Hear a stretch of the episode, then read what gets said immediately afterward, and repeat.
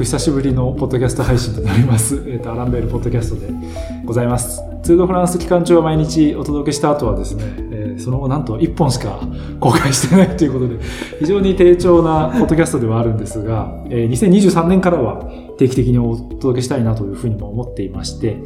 えーエレベーターホール前からということで、たまにあの、エレベーターの音と、あと今クリスマスソングが背景で聞こえてるかもしれないんですが、えー今日はなんとクリスマスです。12月25日の夜なんですが、えー我々は、えー土浦に、茨城県土浦市にえー来ております。えー我々というのはですね、えーアランベールを主催してます、小俣ゆふたと、えー今回はゲストにフォトグラファーのお田辺信彦さん、通称 NB さんをお招きしています。はいということで、NB さんよろしくお願いします。はい、よろしくお願いします。はい。ということで、なぜ、えー我々が今、土浦にいるのかというところからですと、えー実は明日、ロケが、はいはい。雑誌のね、あのーはい連載してる。はい、連載のロケ、あの、自転車と釣りのロケがあるんですが、えーそれの取材先というか、えー形で、えー土浦に滞在しているんですが、えー明日6時、6時からロケ開始というですね、非常に朝6時ですね、えー厳しい、あの、毎回自転車のロケはこんなじゃないかって気もしますが、まあまあ寒そうなんでね。だし、まあ、釣りのロケも朝早いですからね。そうですね言ってもね。まあ、そういう形でですね。で、えー今回は、えー、Web5 土浦ということで、あの、星野リゾートが手掛けられている、えー、Web5 というブランドがあるんですけど、そこの土浦。えーまあ、最近はあの自転車の関係の人にはね、土浦市すごく自転車力入れてるなっていうのはあると思うんですけど、えー土浦駅直結はい。プレイアトレの上にあるという、うんこの Web5 の、えーエレベーター前ホールからお届けしているんですが、まあちょっとね、Web5 の話からですけど、すごい宿でしたね。すごいですね。なんか、部屋の中にもバイクを入れられるし、なんなら飾れるっていう。で、何がすごいって、その、お風呂から愛愛車が眺められますっていう、シースルーのお風呂になってて、目の前にね、バイクがかけられるっていう、あの、まああんまり突っ込まなかったですけど、そんなに愛車が好きな人っているんですかね、この世に。いや、いるんじゃないですか。こんなこと言ったら怒られますけど好き者にはたまらない仕様に。ね。というのもあって。で、今このエレベーターホール前は実は、あの、パークツールのね、工具なんかがすごく壁にかかっていて、で、バイクスタンドもあって、自由に自分のバイクをいじってくださいっていうエリアにもなっているという感じで、まあ本当に、すごい自転車乗りだったら楽しい空間ですよね、これね。しかもね、工具がめちゃくちゃ充実してるっていう。ね、しかもちゃんとした工具っていうのがポイント高いよね。っていう、まあ、Web5 ということで、まあ、あのー詳細は1月20日売りの、えーバイシクルクラブ、えー3月号になるのかな？をご覧いただければと思うんですが、まあ、要は明日ロケなんで、どんな内容になるかは我々もまだ全く分かっていないという。確かに。まあでも、出発しないとわはい。わからないんですからないでがすけどね。えー土浦を出発して、えー自転車で鹿島港、鹿島ですね、えー鹿島アントラーズの鹿島ですけれども、えーまで片道60キロ走って、サバを釣って、60キロ帰ってきて、サバを食すという予定になっておると。いうことで、まあこのあたりはね、またちょっと雑誌が出たら、その成果を確認していただければと思うんですが、えっ、と、我々はちょっとこの Web5 の取材を簡単に夕方終えまして、えー土浦駅周辺の地物の、えー居酒屋でちょっと、えご飯いただいてお腹はい、お腹を満たしてという形で、まあ明日も早いんでね、えーでも 手短にしていきたいと思いますが、えー今回あの NB さんに、えーゲストとして出てもらったのは、えーつい先日、先週までそうですね、先週まで。だよね、はい。えー写真展をお渋谷のアバウトライフコーヒブリュワーズ。ーブルガーズですね。あの、道玄坂の上かな。道玄坂の方ですね。ね渋谷2店舗あって、その道玄坂の方でやらせてもらいました。はい。そのカフェで、えー写真展をやられていたということで、えっ、と、NB さんは実は今年の、えっ、と、何月でしたっけあれ？えっ、と、4月末に、あの、ラルートのオフィスを、まるっと使わせてもらって、そちらでも、まあ、1週間ぐらい写真うん展やらせてもらったって感じですね。えっ、と、ラルートの編集部が、えー狛江にあるんですね。はい。えっ、と、駅の名前なんだっけ？泉、泉、泉玉川。泉玉川か。はい。の駅前にあるオフィスなんですが、えっ、と、去年はあの、辻家もね、写真展確かやってたと思うんですけど、えーそのオフィスで、えー今年はあ写真展を、まあ、一回やって、で、えー二度目の写真展をその、コーヒーブルワリー、えー渋谷でやられてたということで、えー二回ともシクロクロスの？そうですね。うん。まあ、どっちもシクロクロスと縁があってっていうのがあって、うん。うまあ、1回目に関し、そのラルートでやったやつに関して言うと、まあ、なんか、ラルートさんいつも、よくす、なんだろう、サポートすごい、うん。まあ、活動に対して、僕の活動に対してすごいサポートしてくれるっていうのがあって、まあ、年明けに、まあ、1月末ですね、あの、毎年シクロクロスの世界選手権は撮影に行ってるんですけど、今年も、まあ、例年通り撮影に行って、あ今回アメリカで、で、まあ言ってもコロナ禍なんで、うん。そんな中でも海外にちゃんとこう頑張っていくっていうのにすごい理解があるっていうか、うん。リスペクトしてくださってて、まあせっかく今回も今年も頑張っていったんだから、あの、よかったらどうですかっていうところで、あの、写真展っていう話をもらって、まああとラルートが2周年。うん。で、なんかイベントやりたいっていうのとちょっと重なったっていうところがあって、それで、まあや、やるっていう運びになって、まあ、本来はその今年行ったから今年のやつをうんどうですかっていう話だったんですけど、かれこれもう6年以上、2017年から毎年シクロクロスの世界選手権は撮影しに行ってるんで、まあ毎年一冊クロスイズヒアっていう写真集うん。アーカイブするプロジェクトで続けてるっていうのもあって、まあ、僕の一つの目標がその 10, 10年、うん。10冊作ったら、一つハードカバーとして、まあなんか 10, 10年をまとめた、まあ一つの作品、写真集。をまあなかなかね、そういうアーカイブしてる人もいないから、うん。まあやる意味もあるだろうっつって、10年分をまとめたやつを作るっていうのが一つのまあ目標であって、うん。ちょうどは半分超えた ?6 年だから、ら、まあ何かその今年だけのっていうよりは今まで取りためてきた2017年からの振り返りじゃないですけど、うん。それを、まあ写真展やるなら、あの、ずらっと並べたら面白いかなっていうのを間思いついて、まあその、ラルトでやった場合時は、その、6年う分をずずらっと並べて、うん。一つの壁はもう時系列にしてて、もう、左から古い方。で、右に行けば行くほど今年になっていくっていう、まあ自分の気に入ってるだったり、思い入れのあるやつを壁一面に、200何枚だっけな？なんか貼貼ったんですよ。結構小さい目の写真をバーびっしり貼ってるそうですね。壁とかもあったもんであの、虫ピンで全部つけてて、そう、なんか、引きで見ても面白いし、うん。その、なんだろう、目を凝らして。タイム、タイムラインになってるんで、その、目、寄っても面白いし、引きでも面白いっていう、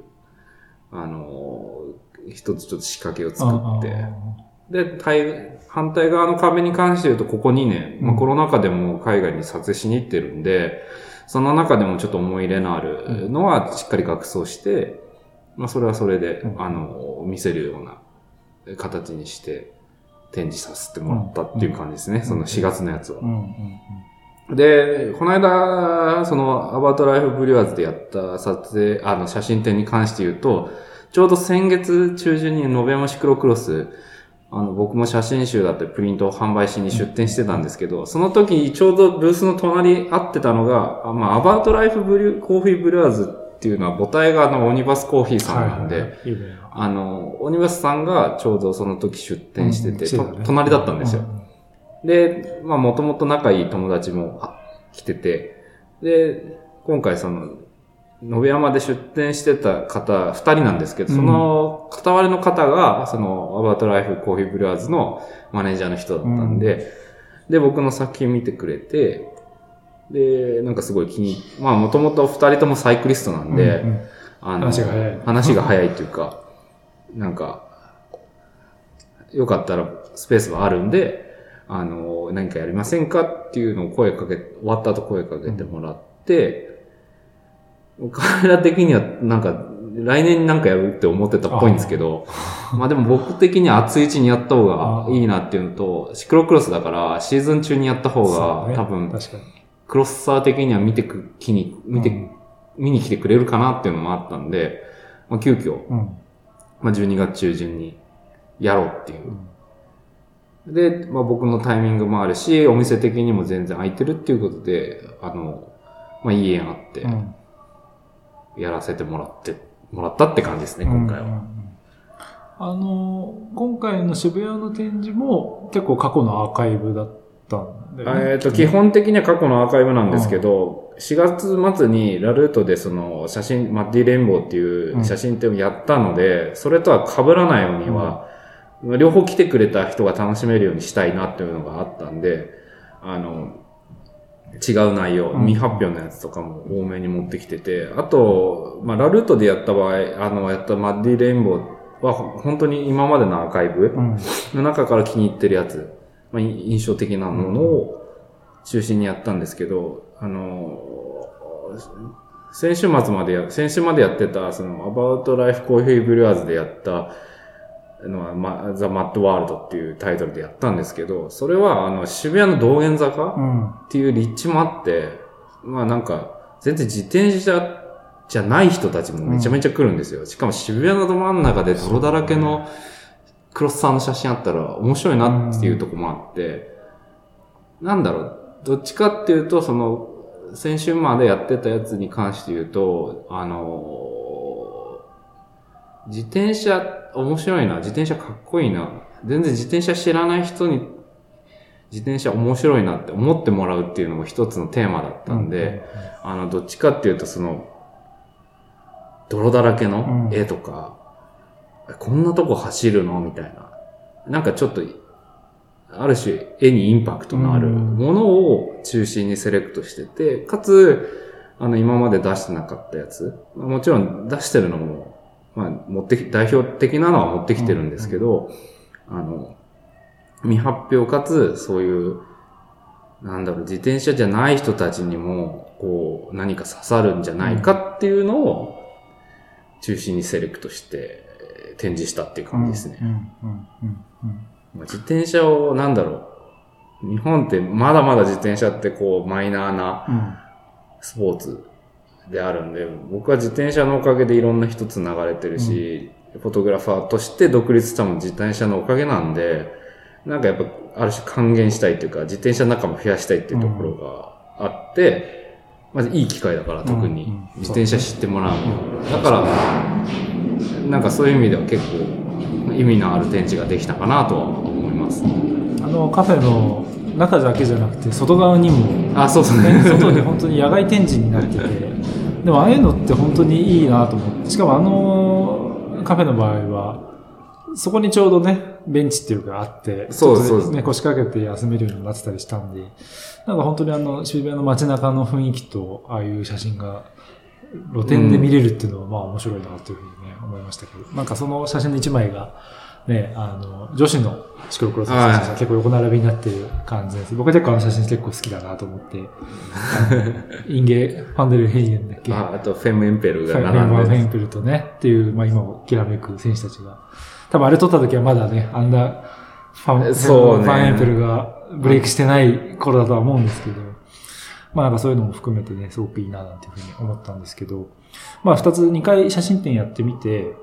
どうですか？なんかその、自転車に特化した写真展って言ってもそんなにない。まあ今年はあの、例えば、ね、あの、鈴木秀さんと、あの、小田さんの写真展とかがあったりはしたけど、まあ僕もちょっと一回行ったりはしたんですけど、ただそんなにその自転車っていうテーマで写真展っていうのはあんまりない、そうですね。うん、と思うんだけど、実際その来られた人のリアクションとか、客層っていうのかわかんないけど、どんな印象とかありますか？えっと、えああの、マッディレインボー、その、狛江でやった、うんラルートでやったのと、道玄坂アバートライフコーヒーブルヤーズでやったのって、結構、あの、お客さんの層、もちろん被ってる人たちもいるんですけど、う結構分かれてへて、ーそこがちょっと面白いなと。思って。うんまあ、やっぱ場所柄っていうのがあって、うん狛江はやっぱり、ちょっともうそ、僕の写真展を目指してきてくれる方がやっぱりそうですね。場所から多かったんで、まあそれはすごくありがたいし、それこそ毎日結構いろんな方がうん。来てくれてて、なんかそれは本当嬉しくて、うんやっぱサイクリストの方が自転車で来てくれるのってすごい嬉しくて。そうだよね。そう電車でいいよね、本当に。で、玉祭近いし、うんそういう意味では結構、狛江は狛江でやっぱロケーションが良くて、うんみんな自転車、ライドがてらうん遊びに来てくれる。で、ちゃんと自転車の写真見てくれて、ああのね、ラルトさんのオフィスの隣がナルトコーヒーっていうコーヒー屋さんなんで、まあみんなコーヒー好きだし、うん。で、コーヒー買って、中で写真ゆっくり見てくれてっていう。で、あと、まあ、ラルートのオフィスは、それなりに広さがあったので、みんなそこでゆっくりうん。時間使って見てくれるっていう感じだったんで、あとやっぱ、その、僕のその、マッティレインボーの写真展に関して言うと、その、しっかり見てほしいっていう意図もあったんで、だからあえて作品数多くして、見ざるを得ないっていうか、見どこ、なんかしね、あの、広いスペースを使って少ない点数でやるっていうのがやっぱかっこいいんですい。けど、なんかさっと出てっちゃうのがやっぱ寂しいし、自分もその、基本在庫してたんで、うん。お客さんと、その、写真の背景とか、うんその裏話とかを、あ実はこうだったんですよ、ここのこの時とかっていうのを話しながら、あの、見せたいっていうのがあったんで、なるべくその長く見てもらえる空間を作ったんで、コーヒー屋さんと相まってすごく良かったなっていう。まあ、あとは、あえて僕水曜日からオープンしたんですよ。ほうほうほっていうのも水曜日自転車屋さんが休みう。なんで、ね。うんだから水曜日は、あの、まあ、臨海の方たちが一気に来てくれて、へそれこそ一番乗りで盆栽さん来てくれたりとか、そうで、ね、気づいたら自転車ののお店の方がいいいっぱい集まって、うん。で、その中でなんか、なんだろう、話が生まれたりとかして、うん。そういう、なんだろう、コミュニティの場にもなってたから、うん。それはすごい良かったですね。うんそう。あと、まあ、だで、道玄坂の方は、やっぱり場所柄もあって、うん。全然自転車じゃない人。あとやっぱコーヒー屋さん自体にお客さん、常連さんとかうん。毎日来る方がいるんで、でそういう方たちとなんか結構話することができて、なんか面白い、自転車面白いね、自転車かっこいいねって結構言ってくれて、なるあとやっぱスポーツ興味ある人は結構興味持ってくれるんで、だからそういう意味では、なんか、やった意味があるかな。ちょっとでも自転車かっこいいなど。。うん。何かしら覚えてもらえたかなっていうのがあって。特にね、シクロクロスなんて、普通に生きてたら全く見かけることのないスポーツなわけで、普通の人からしたら。そう。だから、えこれ実はシクロクロスっていう、うんいあの、競技があってっていうのから結構みんな、うん皆さんに説明してて。うん、あとやっぱ、その、結構みんな、なんだろう、引っかかってくれたポイントっていうのは、その、今回その道玄坂でやったマッドワールドっていう方は、あの、まあ僕も好きだからなんですけど、その、マチュ・ファンデルプール、ワード・ファン・アルとトン・ピドコックは絶対1枚ずつ持ってこうと思ってうん。て、彼らはやっぱシクロクロスから出てきたスーパースターなんで、何かしらそこはね、伝えたい部分、見せたい部分っていうのがあったんで、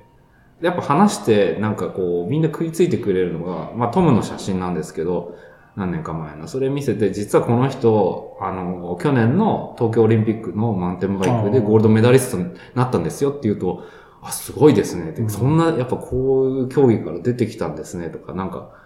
そこでやっぱ、引っかかってくれるっていうか、やっぱオリンピックってすごいなっていう。まあ誰しもが見てるし、うんそう。まあでも、タイミングと何かが違えば、それはマチュー・ファンデルプールだったかもしれないし、そう。ワウト・ファン・アルトがロードで金メダルだったかもしれないっていうのもね、もちろんあったかもしれないけど、まあでも本当にその3人っていうのは、シクロクロスからっていうのは、ある意味ね、僕らみたいな、この10年、15年とか、シクロクロスやってる人間からすると、ある種の誇りじゃないけどね、うんすごくこう、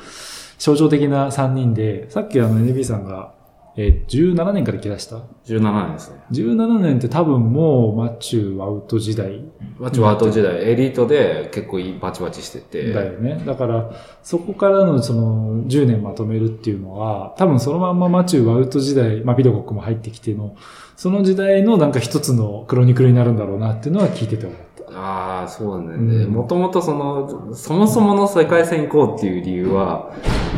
あのその前、順、アンダーからマチュー・ワウトうのん。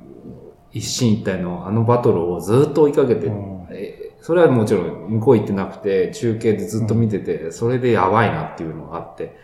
なあの二人のバトルをそもそも取りたいっていうところから2017年に行ったんで、そう、だからあれを少しでも終えてるっていうのは、なんか、行ってよか、い生き続けててよかったなっていうか、まあね、気づいたら、ワウトはツール・ド・フランスの大スターになってるし、マチューはもうフランドル2回勝ってるからね。まさかあんなになるとは、うんもう、もう、もちろん、かっこいい、スターな、スター性のある選手二人だなとは思ってたんですけど、まさかあそこまで、ここ数年で開花するとそれこそ10年、20年に1人か2人っていうようなね、才能が、まあたまたまなのか必然的にシクロクロスから出たっていうのがね、まああると思うんですけど、は。プラス、またピドコックビっていう。ドコックが出てきて、まあビドコックもね、今年はラルブデュエーズで勝って、ラルブデュエーズで勝つってことがやっぱりその、なんか、そのせ実績以上に象徴的に非常にね、何か大きなものがあるっていうところで、いつかはこう、グランツール、まあ、ツールドフランス総優勝もっていうね、ような期待すら今高まってきてるっていうのは、まあ本当に面白いところだと思うんですけど、まあまあ、そんなシクロクロスのシーンを追いかけてきていて、で、えーまあ今年というか来年になりますけど、2023シーズンも行くと。はい。まずね、あの、世界選手権をやっぱりベースに作品は作ってるんで、まあ来年、あの、オランダ・ホーヘルハイデで、あの、世界選手権が2月の第1週ですね。うんあるんですけど、まあそれを軸に、あの、ヨーロッパに撮影しに行こうかなっていううんうんふうに考えてて、ちょっと入り方はどうしようかなっていうのはあるんですけど、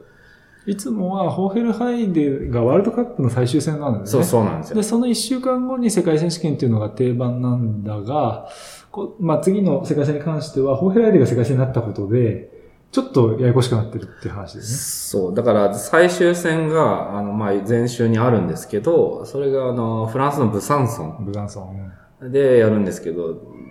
あの、ホーヘルハイデから遠すぎて、う、フランスのしかも、も、南とは言わんけど、だいぶね、距離がね。東側のなんで、まあ結構な選手がスキップしちゃうんで、そう、最終戦も行きたいなとは思ってるんですけど、だったら、その、まあ世界戦、あのワールドカップの最終戦が日曜なんですけど、うその前の日土曜日、でハンメっていうとこベルギーなんですけど、そこで、あれなんだっけ、スーパープレステージかな。うん。まあ、要は UCI クラス1のビッグレースがあって、結構そっちに、アウトとかそっちに出るんですけど、うん。まあ、そっち出て、翌週、世界戦に出る人、選手が多いんじゃないかなとは踏んでて、うん。まあ、できれば半目から入って、世界戦行って、翌週の X2O と、あの、スーパープレステージまで行けたらいいなっていう、あの、アルカンシェルお披露目があるんで、それはやっぱちょっと取りたいなっていう。まあ、全選手、全カテゴリーでは出ないんですけど、例年だと女子は、あの、アルカンシェルお披露目がうんそこであるんで、まあちょっとそこはできれば取りたいなっていう感じですね。だから、何レースくらい取る感じになるんですか？えっ、と、今回だと、半目からいけるんであれば、1、2、5レースですかね。うん間の世界戦明けの水曜日にもレースあるんで、はいはいはそうですね。まあでも短期間に5レースっていうのは結構ね、密でいい。スケジュまあールがなんか全然いいいい感じかなって今年は特にヨーロッパ、ベルギー、オランダ開催なんで、そうかそうか、そうですね。いろいろ都合がいいかなっていう。ちなみに、その、シクロクロス、ヨーロッパのそのトップシクロクロス、まあワールドカップも含めての撮影っていうのは、どうでしょう？なんか日本のレースはもちろんね、イメージはつくんですけど、もっとこう、オーガナイズされてて、なんですか？それとも結構場所取り争いとか激しいのか？ああ、やっぱ場所取り争いは多いですね。多いさ要はフォトグラファーがやっぱめっちゃ多いんで、特にベルギー、オランダに言うと、もう、まあね、その2国が国技かっていうぐらい冬場は盛り上がってるんで、やっぱメディアの数もめちゃくちゃ多いんで、まあ場所取りはまあまあありますね。その、うん要はフィニッシュとか、まあ人気スポットは多いし、あとやっぱず圧倒的に違うのは観客の多さなんですようん。なるほど。世界選手権にしても、あの、ベルギー、オランダで、行われるクラス1、し UCI クラス1の各、まあ、要は、三大レースって言われてる、ワールドカップ、スーパープレステージ、X2O。今、イグザクトクロスシリーズなの？あれまた別？あれ、?X2 とはまた別あれまた別か。あ、まあでもその、まあ、シリーズかつては DBB、なんですけど。まあ三大レースは、やっぱお客さんがむちゃくちゃ来るんで、あの、結構動線が難しいっていうか、ああ。人をかき分けてコースのあそこからあそこまで行くっていうのが、そう意外と思うようにいかないそうなんですよ。だから、なんか、あの結構思想時間に自分も思想じゃないけど、うん。なるほど。ど確確認するんで動き方を。ここで。そうですね。しかも何周目にとってフィニッシュに間に合うにはとか。そう、だからその動線とか、あの、クロス、あの、なんだ、フライオーバーだとはい、はい通れるんで、うん、したんですね。コースをまたがれるんで、フライオーバーの位置と、で絶対コースウォークがあって、うんそこはめちゃくちゃ渋滞するんですよ、お客さんも動くから。ああ、そうだね。うんだから、そうですね、そのコースウォークの時間、かかる時間とか、どっから取ってだんだんフィニッシュに戻ってくるかっていうのはいろいろ逆算して、組み立ててる。プレスのビブ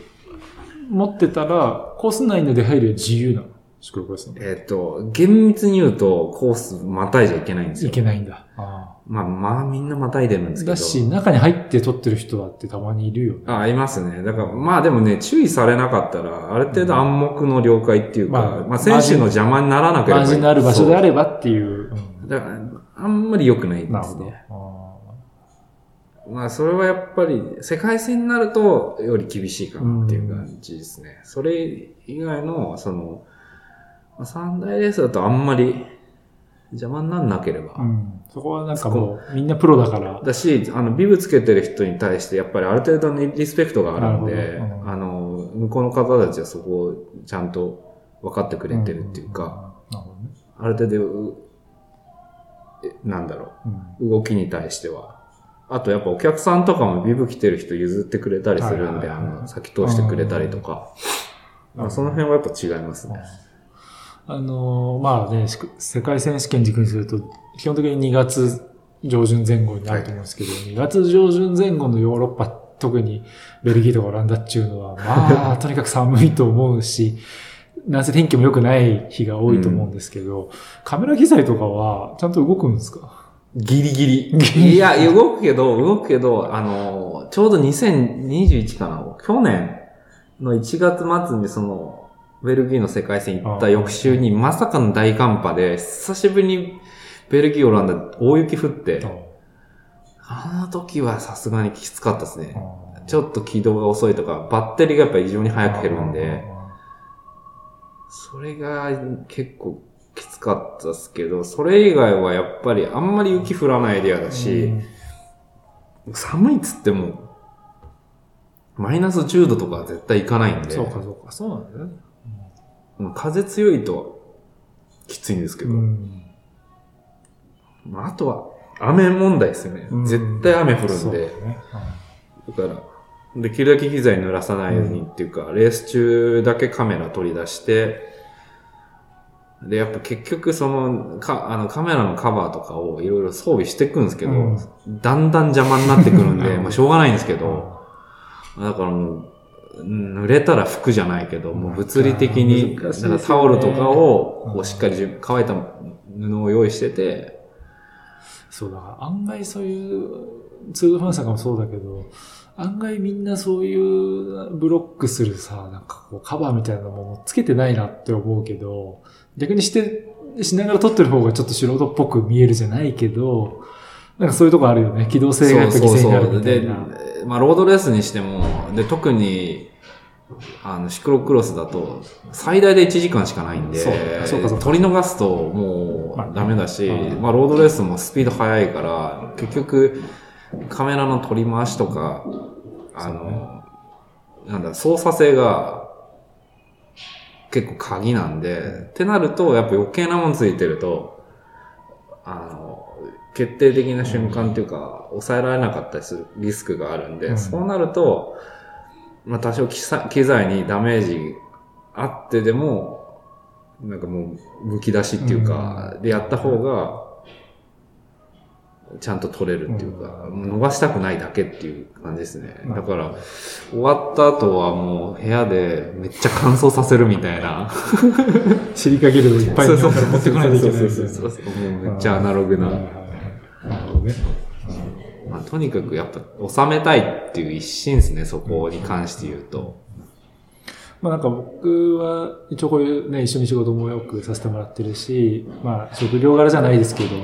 エリミさんの写真を見る機会は結構多い方だと思うんですけど、なんかやっぱシクロクロスの時のエデビさんの写真っていうのはすごく良くて、なんかそこは、ロードももちろんいいんですけど、はいなんかこう、やっぱ選手の距離感とか、観客との距離感とか、なんか、ちょっとロードとまた違う感じがあって、そこは結構 NB さんのすごい得意な射程距離なのかなって気はしてて。ああ、まあそうっすね。うん。なんかその辺ってやっぱシクロクロスならではの取りがいみたいなのはあったりするんですか？ありますね。で、で、特にその、シクロクロスのヨーロッパとか、あの要は本場の撮影で気をつけてるっていうか、自分が撮る上で意識してるのって、やっぱ、あの、2017年に初めてそのシクロクロスの世界選手権に撮影し、撮影っていうか、まあ、とにかく撮りたい。その時はメディアじゃなくて、もうお客さんで行ってたんですけど、17は？えっ、と、どこでしたルクセンブルク。あれか。ミポリンが出た時の。そうね。あと、あれかな、トキ君とか、はいはい。前田康平とかもいい。アンダーだったのかな？うんアンダーだよそうかねとか、結構、まあ、ひじりももちろん出てたし、はい。ジュニアかなえひじりが、あ、そうね、ジュニア。かな、はいは。いうん、出てた時で、めっちゃくちゃすごい下りが、やばい下りが。崖かっていう、凍ってるような。だからやっぱそこの印象が大きいっていうか、ちょうどそのベルギー、オランダとも同じぐらいの距離だし、ベルギー人のサポーターもものすごい来てたし、オランダ人のサポーターもめちゃめちゃ来てて、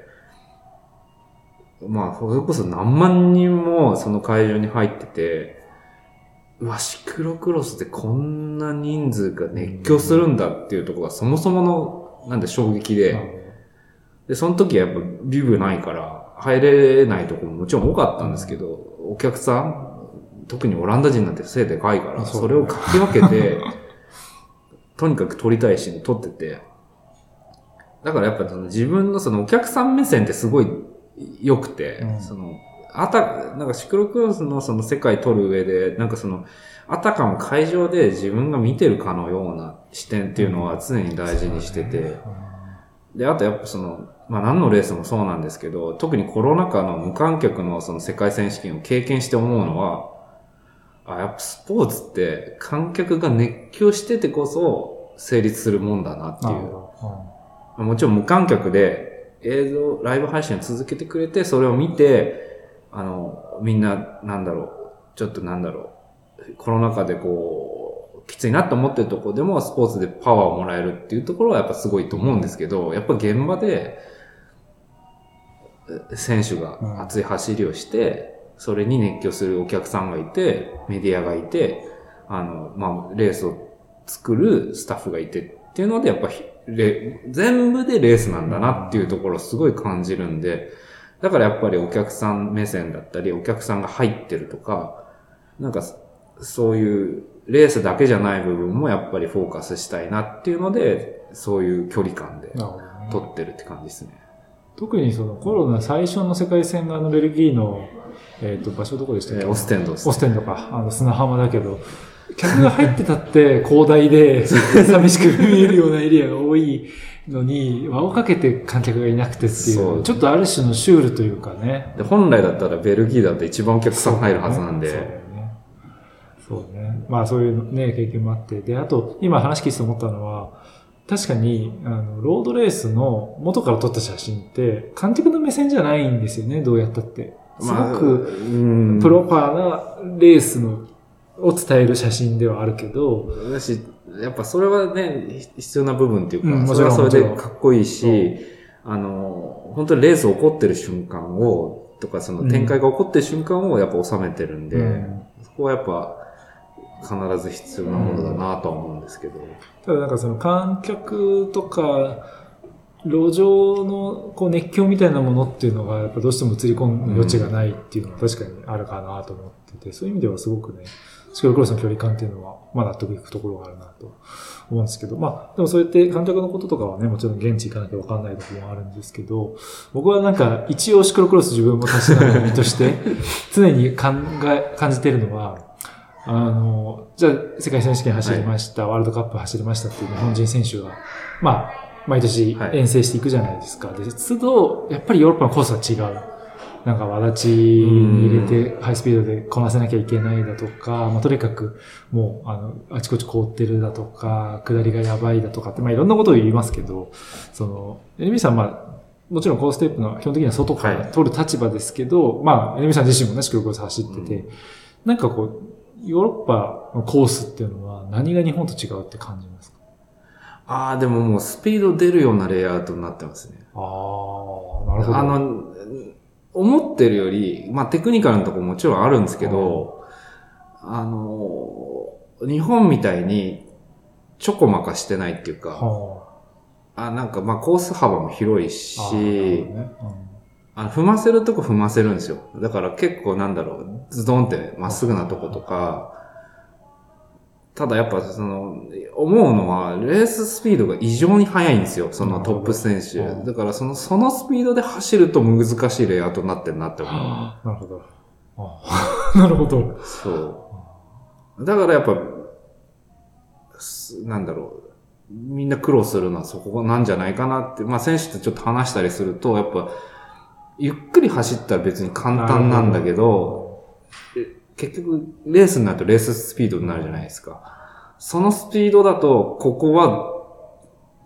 相当なスキルないと曲がれないとか、あに、あんまり日本じゃない要素っていうか、特にベルギー、オランダって、なぜか内陸地に砂地が現れたりするんで、ね。で、めっちゃ泥だったりとか、なんかそういう様々うんな要素が絡んでくるんで、やっぱそこで難しさっていうか、やっぱここでずっと走ってないとできないことっていうのが多いんだろうな。うんで特に、この間、ひじりから聞いた話だと、やっぱ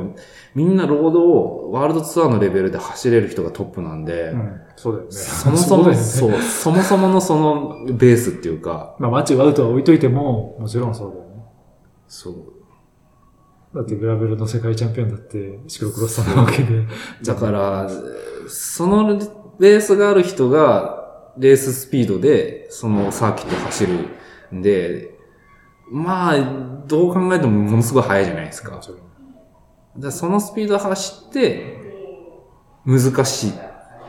ていうコース設定になってるんで。そこがミソだっていうことですよね。がなんかやっぱ大きな違いかうんな。多分、僕らが多分、のレベルでそのコース走ったら別にそんな難しくないかなって思っちゃうと思うんですけど、自分たちより何倍も速い人たちのレベルで走ると、多分めちゃくちゃ難しい。あとは、ウェルギー、オランダだと、あの、見るスポーツとして確立してるじゃないですか、シクロクロスって。それこそね、入場料もあるし、それなのに何万人もお客さん来るっていうレベルで、結局お客さん盛り上げる、盛り上げなきゃいけないっていう部分ももちろんあるん見せ場ってこで、とだね。だから、すっごいエグいコースレイアウトだ。その崖みたいなとこ下らすみたいな。私、崖みたいなところは駆け上がるのもあるしね。あだからそういう部分で、見せ場はありえないぐらい難しくしてるし、スピードが乗るレイアウトっていうところなんで、まあどう考えても難しいですよね。なるほどね。うんまあね、そういう感覚とかはね、すごく、現地で見ないとわからないところもあるはい、あとまあ、まあ良くも悪くも日本ってやっぱ、え参加者が多いじゃないですか、シクロクロ。やるスポーツ、見るスポーツっていうよりは参加するうんスポーツなんで、そういう意味でやっぱり、えね、参加する人ってある意味お客さんなんで、そうなるとやっぱ走って楽しいっていうところを、みんなね、うんコースレイアウトしてると思うんで、そこじゃないじゃないですか、うんヨーロッパって。まあ、競技としてはね。そうどれだけ選手を苦しめるかじゃないですけど、お客さん盛り上げるにはやっぱ苦しいコースにした方が絶対盛り上がるんで、だからその辺のそのベースの考え方があ違うから。多分大きく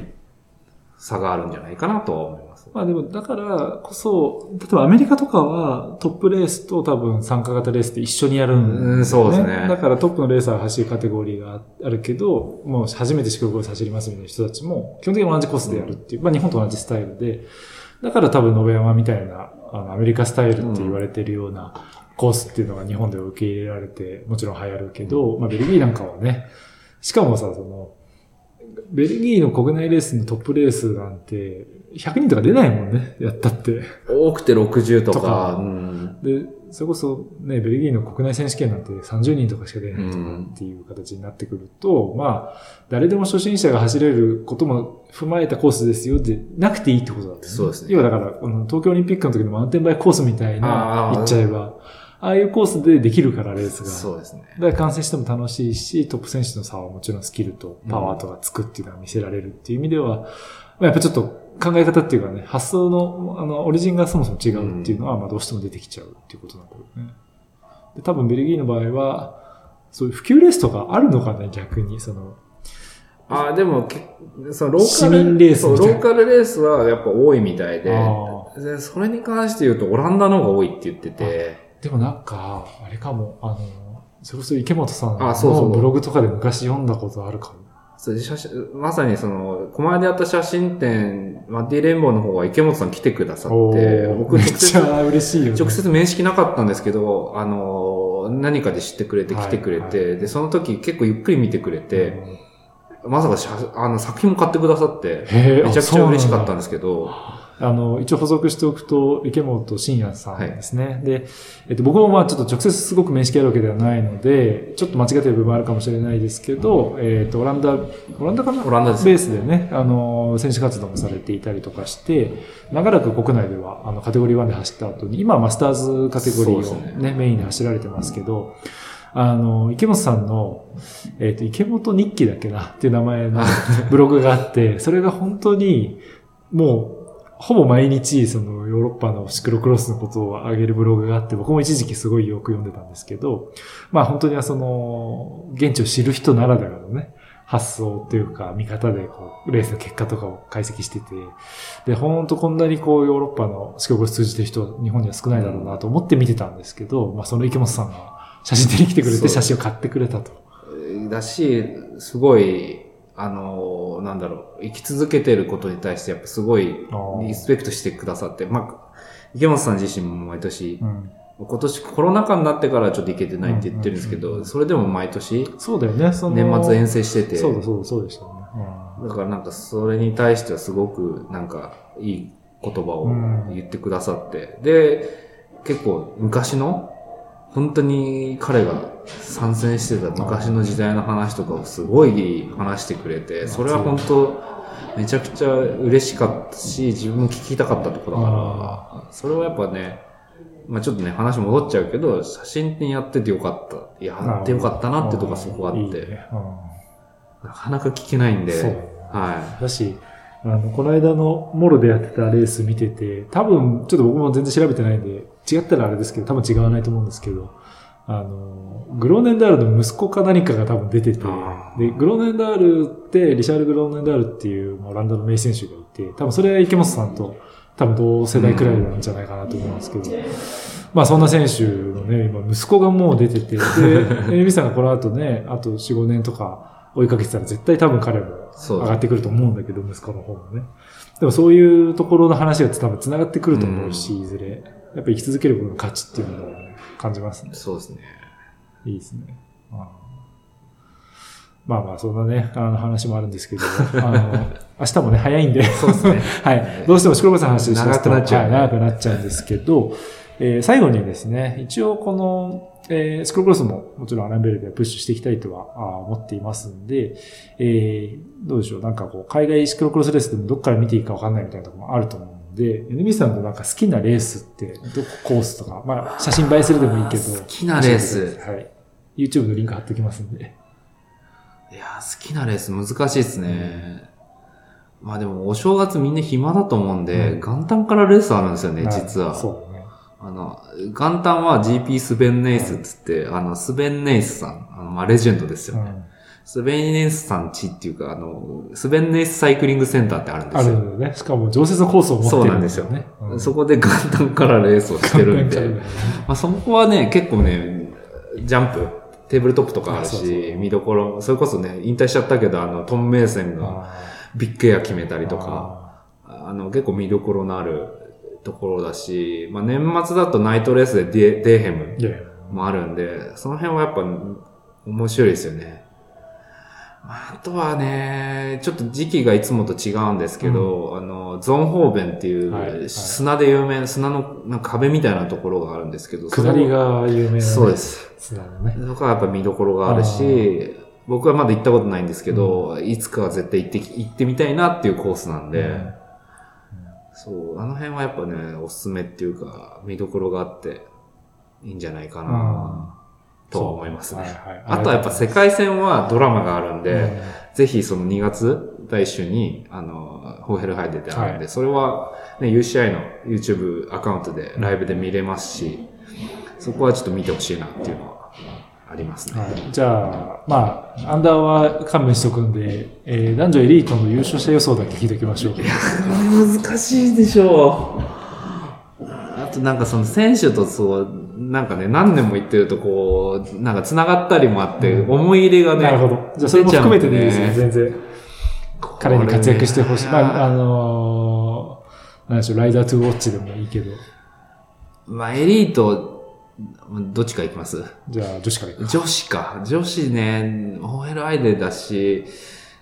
女子ね、まあ、やっぱきいろいろ拮抗してるんで、まあね、やっぱ好きな選手に勝ってほしいなっていうところはあるんですけど、まあエリートで出るなら、あの、僕フェムうん。をしたいかなっていう感じですね。フフェムファンエンペルで。すね。ちょっとね、けこの間のね、あの、バルデソーレでちょっとね、怪我しちゃったから、うんそこが心配なんですけど、うん、彼女はエリートで今すごい強いし、ね、ワールドカップは結構勝ちまくってて、っていう感じでね。で、リーダージャージ来てての離脱になっちゃったかな。そう。フェムあるんじゃないかなとは思ってますね。言ってほしいな。えっ、と、1月1日からは、ユンボビスマのウィメンチームなんで、えっ、と、マリアナ・フォスとチームメイトっていうことにはいなるということで、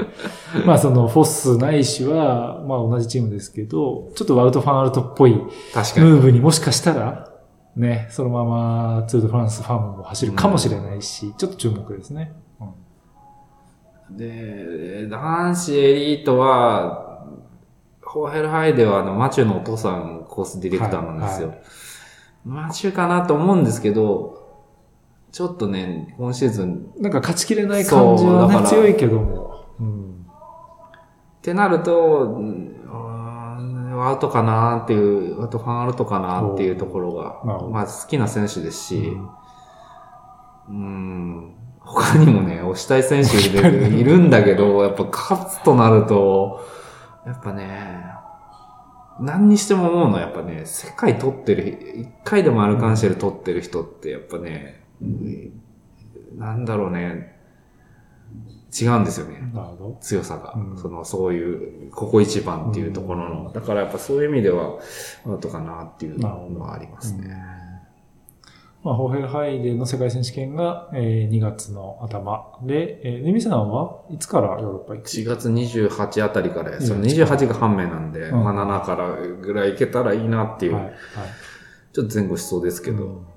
まあ、またその成果は、あの、写真集にまとまっていくとは思うんですけど、はい。当面の間は、えー、インスタグラムを見るのが一番、ああ、そうですね。インスタグラムは現地でストーリーズだったりは、あの、できるだけリアルタイムに